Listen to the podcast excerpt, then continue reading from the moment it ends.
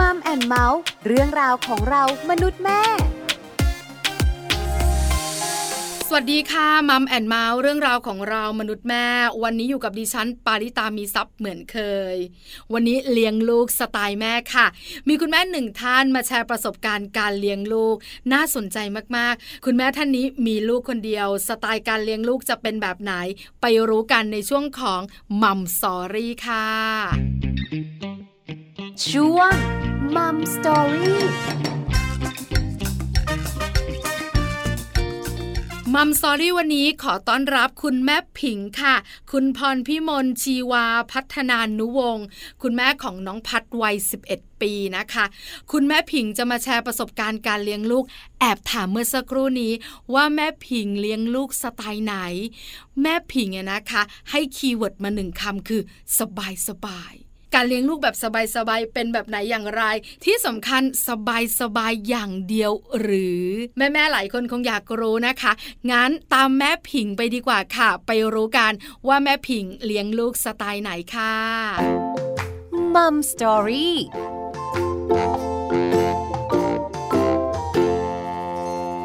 สวัสดีค่ะ แม่ผิงคะ สวัสดีค่ะแม่ปลา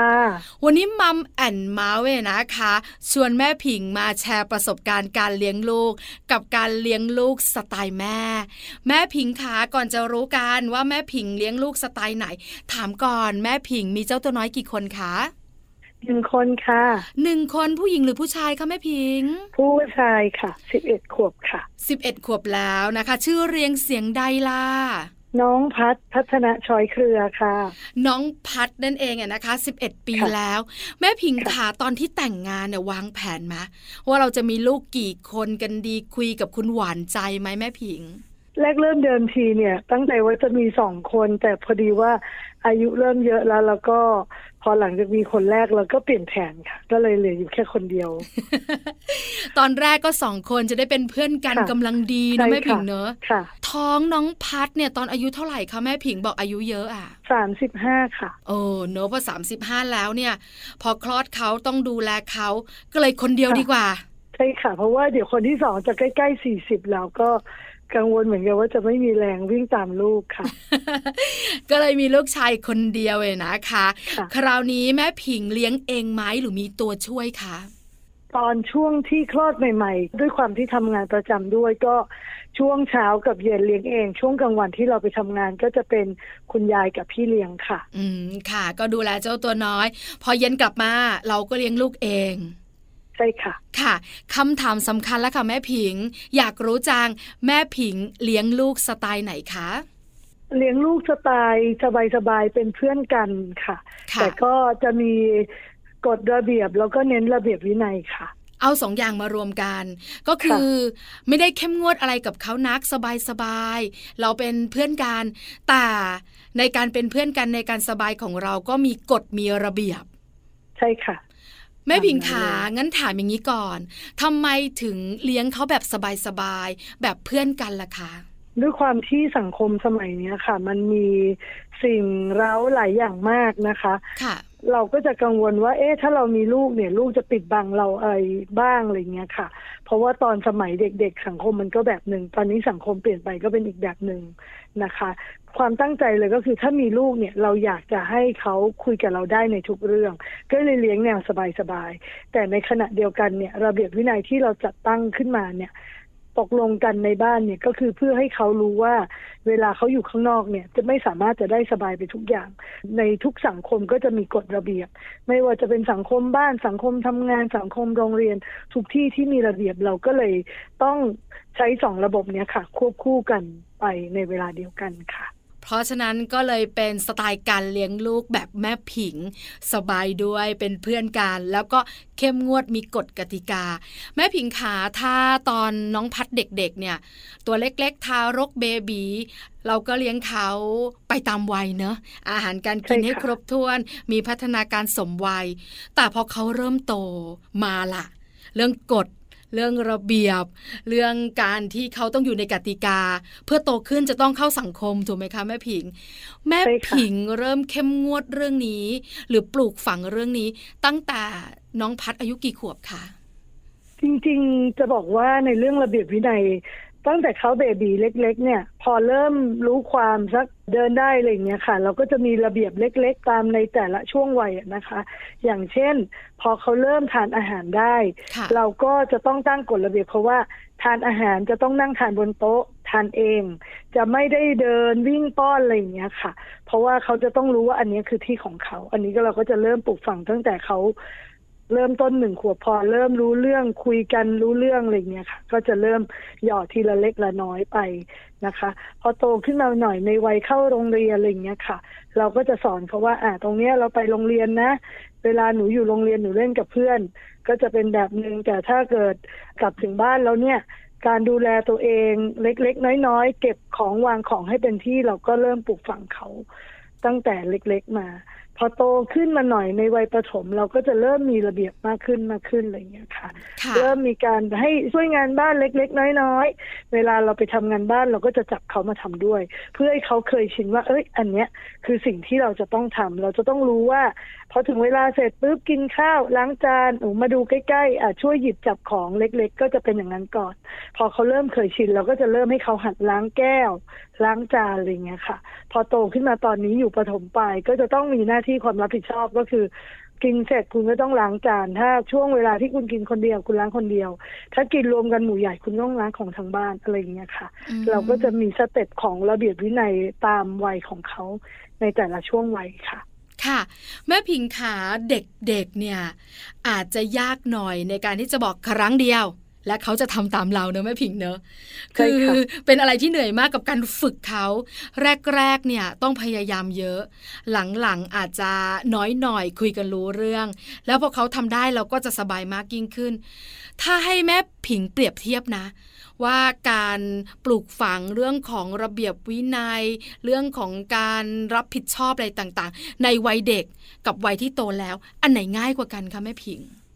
จริง ๆ วัยเด็กง่ายกว่านะคะอ๋อเพราะว่าวัยเด็กเนี่ย เราพูดอะไรเขาก็เชื่อค่ะแต่พอเขาโตขึ้นแล้วเนี่ยระเบียบวินัยที่ตั้งไว้เนี่ย พอเขาเริ่มรู้เรื่องเนี้ยเขาก็จะเหมือนกับแบบแอบซ้ายแอบขวาสมมติมีซิกแซกระเบียบเราอยู่ตรงกลางใช่ระเบียบเราอยู่ตรงกลางเขาก็จะแอบซ้ายแอบขวา แต่ถ้าตอนเด็กๆเราบอกซ้ายเขาก็จะซ้ายบอกขวาเขาก็จะขวา บางท่านอาจจะรู้สึกว่ามันยากเนาะในการสอนระเบียบวินัยกับเด็ก แต่จริง ๆ เนี่ยในความยากตรงนั้นเนี่ย ถ้าเราทำให้มันเป็นเรื่องสนุก เหมือนกับเป็นกิจกรรมอะค่ะ เพราะเด็กๆเนี่ย ในวัยเด็กเด็กทุกคนอยากรู้อยากลองค่ะเพียงแต่ว่าเราผู้ใหญ่เนี่ยอาจจะไม่ไว้ใจเขา อย่างช่วงเด็กๆเขาล้างจาน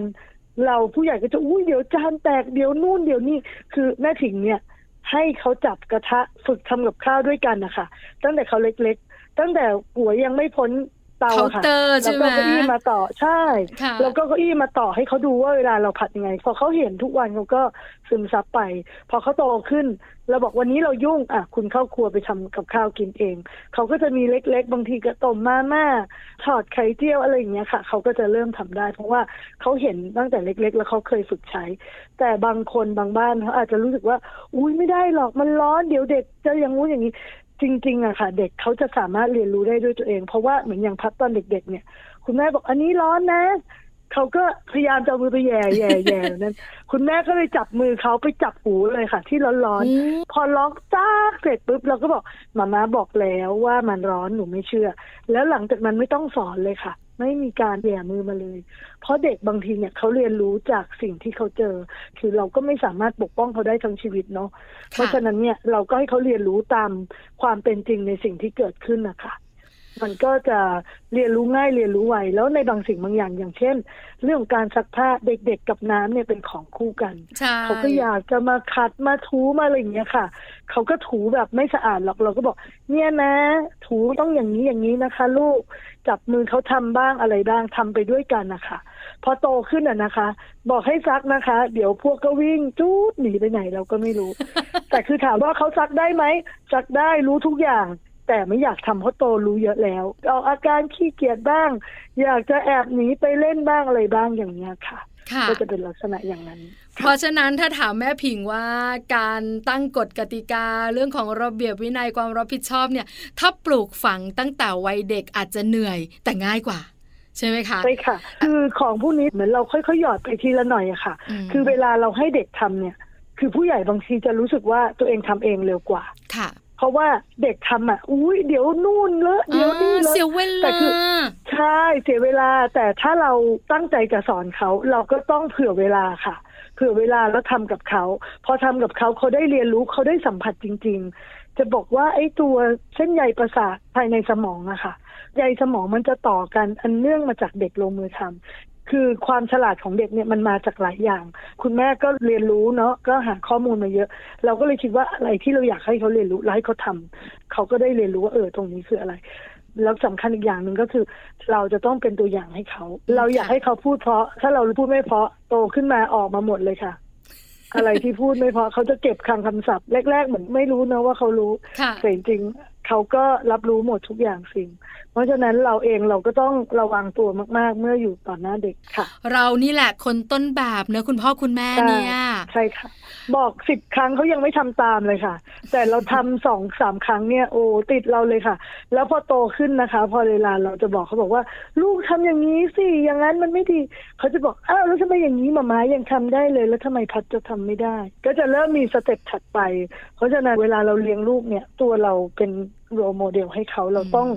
ระวังเป็นพิเศษค่ะ ค่ะ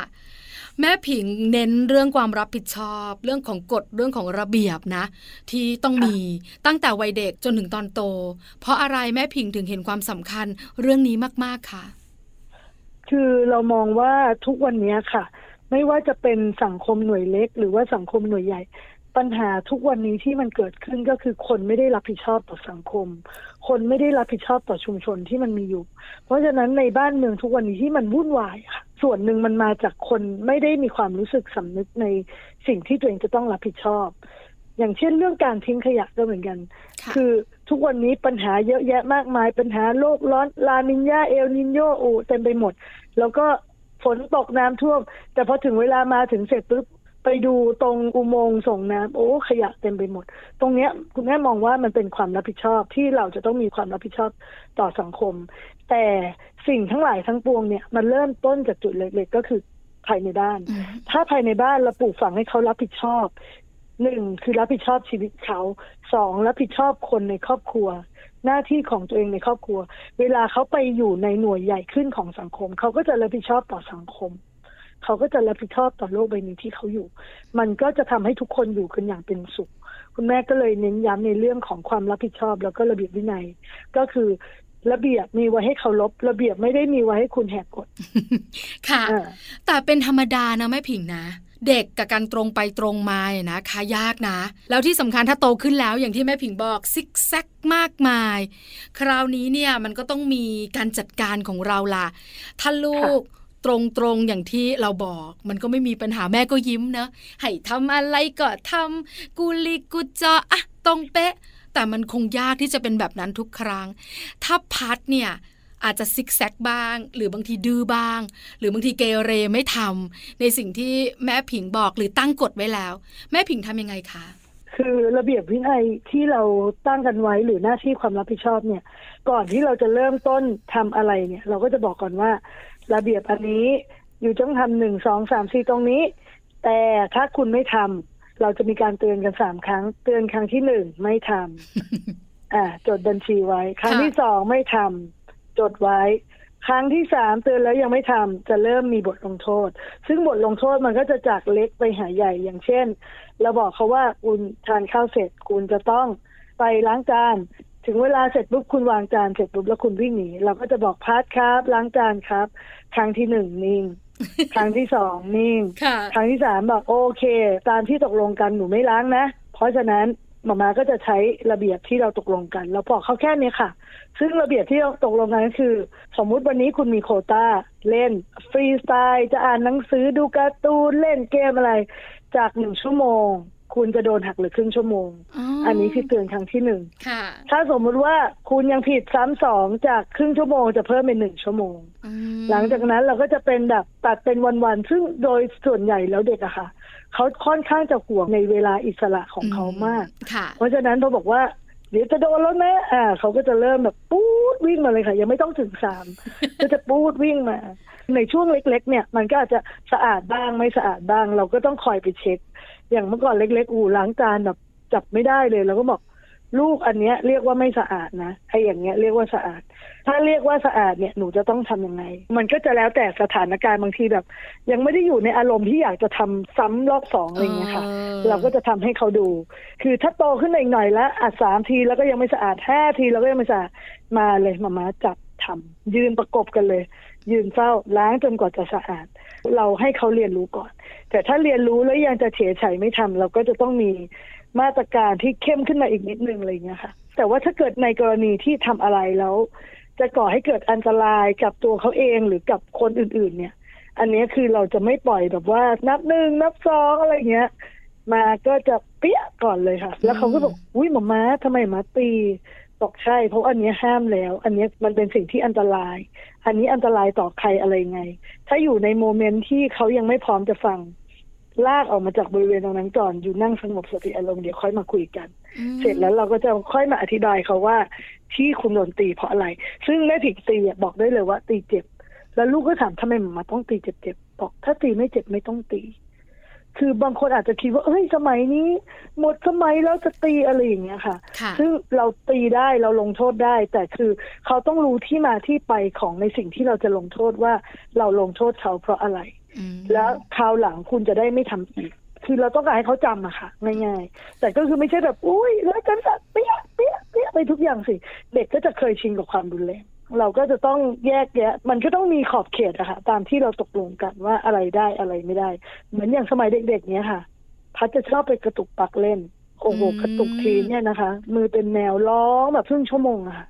แล้วบอกอันเนี้ยบอกแล้วใช่ไหม แต่คือบางทีเนี่ยด้วยความที่เราไม่ได้อยู่กับเขาตลอดเวลาเนาะเราก็ต้องบอกพี่เลี้ยง เพราะว่าเด็กบางทีเขาไม่รู้หรอกตอนเล็กๆอะ่ะแต่คือเราก็ต้องบอกให้รู้ว่าไอเนี่ยคือของต้องห้าม อะไรบ้างที่ห้ามอะไรที่เป็นอันตรายต่อชีวิตเขาต่อคนส่วนรวม คือนั่งคุยกับแม่ผิงมาเนี่ยนะคะ แม่ผิงเข้มงวดนะ จริงจังนะในเรื่องที่ควรจริงจัง แต่แม่พิงขาเด็กๆเนี่ยบางครั้งเนี่ยพอเราว่ากล่าว หรือบางทีเราเตือน หรือบางทีเราอาจจะบังคับเนี่ยก็จะมีแบบงองแงหน้างอ งอน ไม่ทำหรือบางครั้งเนี่ยถึงทำก็แบบอย่างเงี้ยมันชวนหงุดหงิดค่ะแม่ผิง แล้วบางครั้งเนี่ยเราก็สงสารลูกคุณแม่บางท่านรักลูกกันเนอะก็มีใจอ่อนน่ะ แม่ผิงมีโมเมนต์แบบนี้บ้างไหมแล้วจัดการอย่างไรคะมีค่ะ อันนี้มีทุกคนคือแบบประมาณว่า วันนี้เราไม่ได้อยู่ในภาวะที่จะพร้อมจะใจเย็นกับเขาอะไรเงี้ยแล้วเขาก็ยังมาดื้ออีกเราก็จะบอกว่า โมโหแล้วนะ นี่ถ้าอีกทีนึงเดี๋ยวจะโดนเปี้ยแล้วนะลูกอะไรเงี้ยเราก็จะบอกแล้วโดยส่วนใหญ่เนี่ยคือถ้าเราไม่พร้อมจริงอะเราก็จะพยายามให้เขาแยกไป หรือเราก็จะเรียกบอกป้ามาจัดการ ไม่งั้นนะเดี๋ยวโดนแน่เราก็จะแบบ เปลี่ยนหน้ากันชนอะไรเงี้ยค่ะ เพราะถ้าเราตีเขาบ่อยๆอะไรเงี้ย เด็กเขาก็จะไม่รู้ไงบางทีเขาเฮ้ยแม่รักเขาทำไมเราต้องตีเขาอะไรอย่างเงี้ยค่ะ หรือในขณะที่ตัวเขาเองก็มีเหมือนกันคือทางผู้ใหญ่และเด็กมันก็จะมีโมเมนต์ที่ไม่พร้อมเหมือนกันบางทีเราเห็นแล้วว่าลูกไม่ได้อยู่ในอารมณ์ที่จะฟังเรา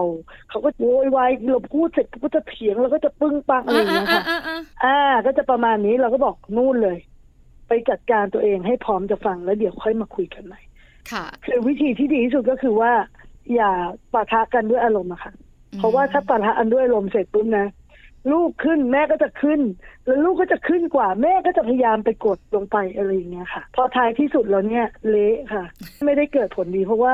คือที่พูดอย่างนี้ได้เพราะว่าลองมาหลายแบบแล้ว ตอนเด็กๆ เนี่ยคือยังไงอะเราขึ้นเราก็เป็นผู้ใหญ่เนาะ เราก็จะมีอำนาจเหนือเขาอยู่แล้วแหละแต่พอเขาเริ่มโตเริ่มโตเริ่มโตด้วยความที่เขาถูกกดแบบถ้าเด็กที่ถูกกดมาเยอะเนี่ยเขาก็จะมาบอกว่าทำไมฉันต้องเชื่อเธอทำไมพัดต้องเชื่อมามาสิ่งที่มามาพูดไม่มีเหตุผล หรือในสิ่งที่เขาได้รับคำสั่งสอนจากคนอื่น หรือเขาเห็นคนอื่นมาไม่สอดคล้องกับเรา ก็จะเป็นปัญหาว่าเฮ้ยทำไมตรงนี้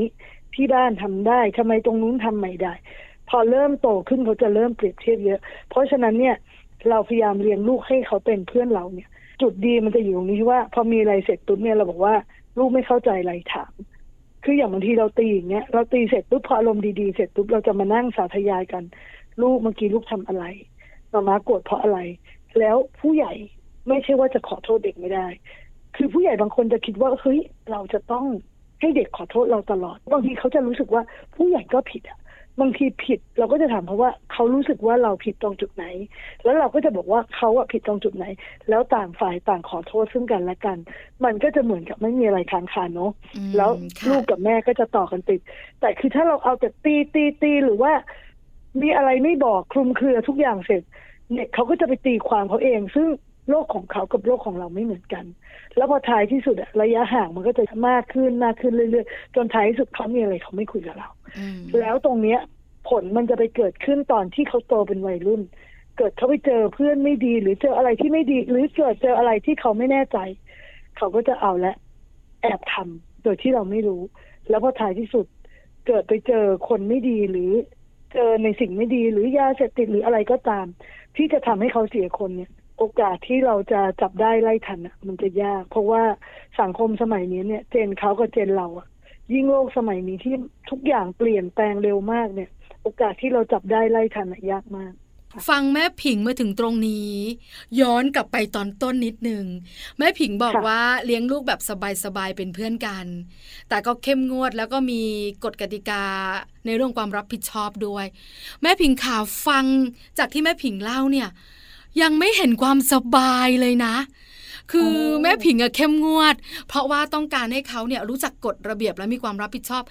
แม่ผิงเล่ามุมสบายๆกับลูกให้ฟังหน่อยสิ มุมเป็นเพื่อนกันให้ฟังหน่อยสิ ว่าเราผสมให้มันลงตัวได้อย่างไรอะคะในส่วนของมุมสบายๆที่เขาได้เป็นตัวของตัวเองเนี่ย อย่างเช่นเขาอยากจะเล่นอะไรค่ะเขาอยากจะทำอะไร เขาอยากจะได้อะไร เราให้เขามีสิทธิ์ ในการตัดสินใจเลือกเขาจะได้เป็นตัวของตัวเองเต็มที่ คือตรงเนี้ยคุณแม่เริ่มต้นตั้งแต่การเลือกโรงเรียนค่ะตั้งแต่เขาตัวเล็ก ๆ เบบีขวบกว่าสองขวบเราก็แพลนเขาว่า เออ ปกติเขาเข้าอนุบาลกันตอนสามขวบสามขวบครึ่ง สักสองขวบหน่อยๆ เราก็จะเริ่มพาไปดูโรงเรียนไปอะไรอย่างเงี้ยค่ะ โมเมนต์สบายๆ ของแม่ผิงในความรู้สึกเราคือว่า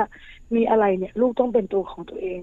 เช่นเขาจะทำอะไรโลดโผนอะไรอย่างเงี้ยอยากลองคุณแม่ให้ลองเต็มที่เลยค่ะ เพราะฉะนั้นเด็กเขาจะไม่รู้สึกว่าเขาถูกกด เขาอยากเล่นเราไปเล่นเป็นเพื่อนเขา อยากขี่ม้าเราไปเป็นม้าให้เขา อยากทำอะไรเราไปเป็นเพื่อนเขา เพราะฉะนั้นเนี่ยเด็กเขาจะมีความรู้สึกว่าเฮ้ยเออ ในเรื่องของความห่างระหว่างวัยในเรื่องของที่เขาจะคุยกับเราไม่ได้ตรงนั้นอะ มันจะไม่มี เพราะว่าทุกวันนี้ไปไหนไปด้วยกันเขารู้แล้วอันนี้หมาม้าไปงานพัดก็จะแบบหมาม้าตรงนี้พัดไปเป็นเพื่อนไหมอะหมาม้าตรงนี้พัดไม่อยากไปหมาม้าไปคนเดียวได้ไหมคือ ทุกอย่างเราจะมีการพูดคุยกัน เพราะฉะนั้นเนี่ยคือตั้งแต่เล็กจนโตเนี่ย ในมุมของที่เขาอิสระ เวลาเขาเป็นอิสระ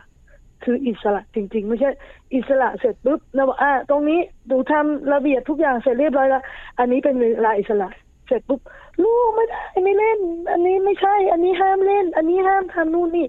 อิสระคืออยากทำอะไรทำแต่อยู่ในสายตาของเรา ในเวลาที่เขาอิสระเขาจะได้เป็นตัวของตัวเองอิสระอีกอันหนึ่งก็คือเขามีอิสระในการตัดสินใจ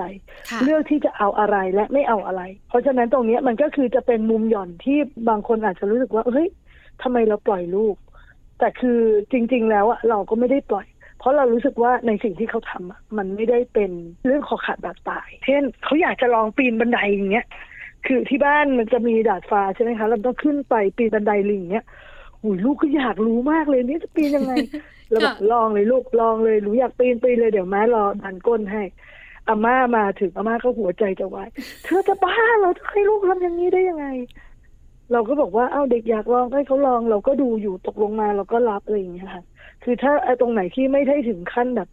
คอขาดบาดตายพัดมีสิทธิ์ที่จะทำในทุกสิ่งอย่างมีสิทธิ์ที่จะลอง แต่ลองเสร็จปุ๊บดีไม่ดีเรามาคุยกัน ตรงนี้หมอมาชอบนะ ตรงนี้ลูกชอบไหมหรือบางสิ่งบางอย่าง เราอยากให้เขาทำแต่เขาไม่ทำอะไรอย่างเงี้ยเราบอกอย่าเพิ่งตัดสินใจดีไหมไปด้วยกันดูด้วยกันก่อน แต่ถ้าลูกไม่ชอบจริง ๆ โอเคหมามาไม่ฝืน เราก็จะเป็นแนวอย่างเนี้ยค่ะ ค่ะ เพราะฉะนั้นเนี่ยค่อนข้างชัดเจน เรื่องไหนเข้มเข้ม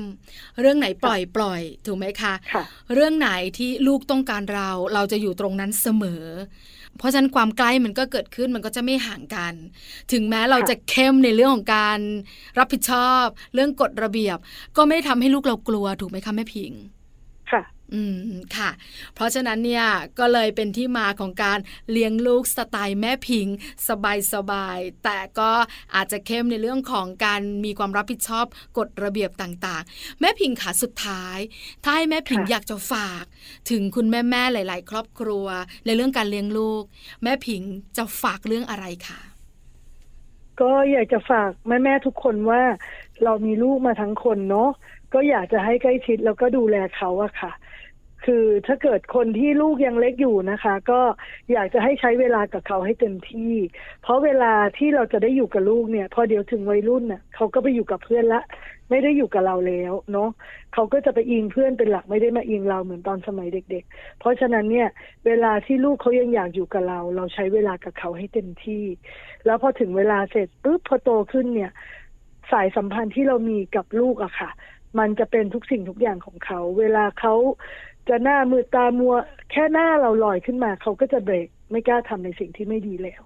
นะคะ เพราะฉะนั้นอยากจะให้พ่อแม่ทุกคนนะคะ สร้างสายสัมพันธ์อันนี้ให้เขานึกถึงเราเนาะในอย่างที่เขาโตขึ้นแล้วเวลาเรา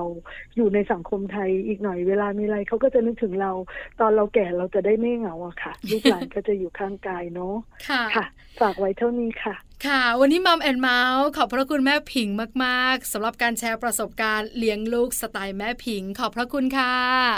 ค่ะ สวัสดีค่ะ สวัสดีค่ะ Mom Story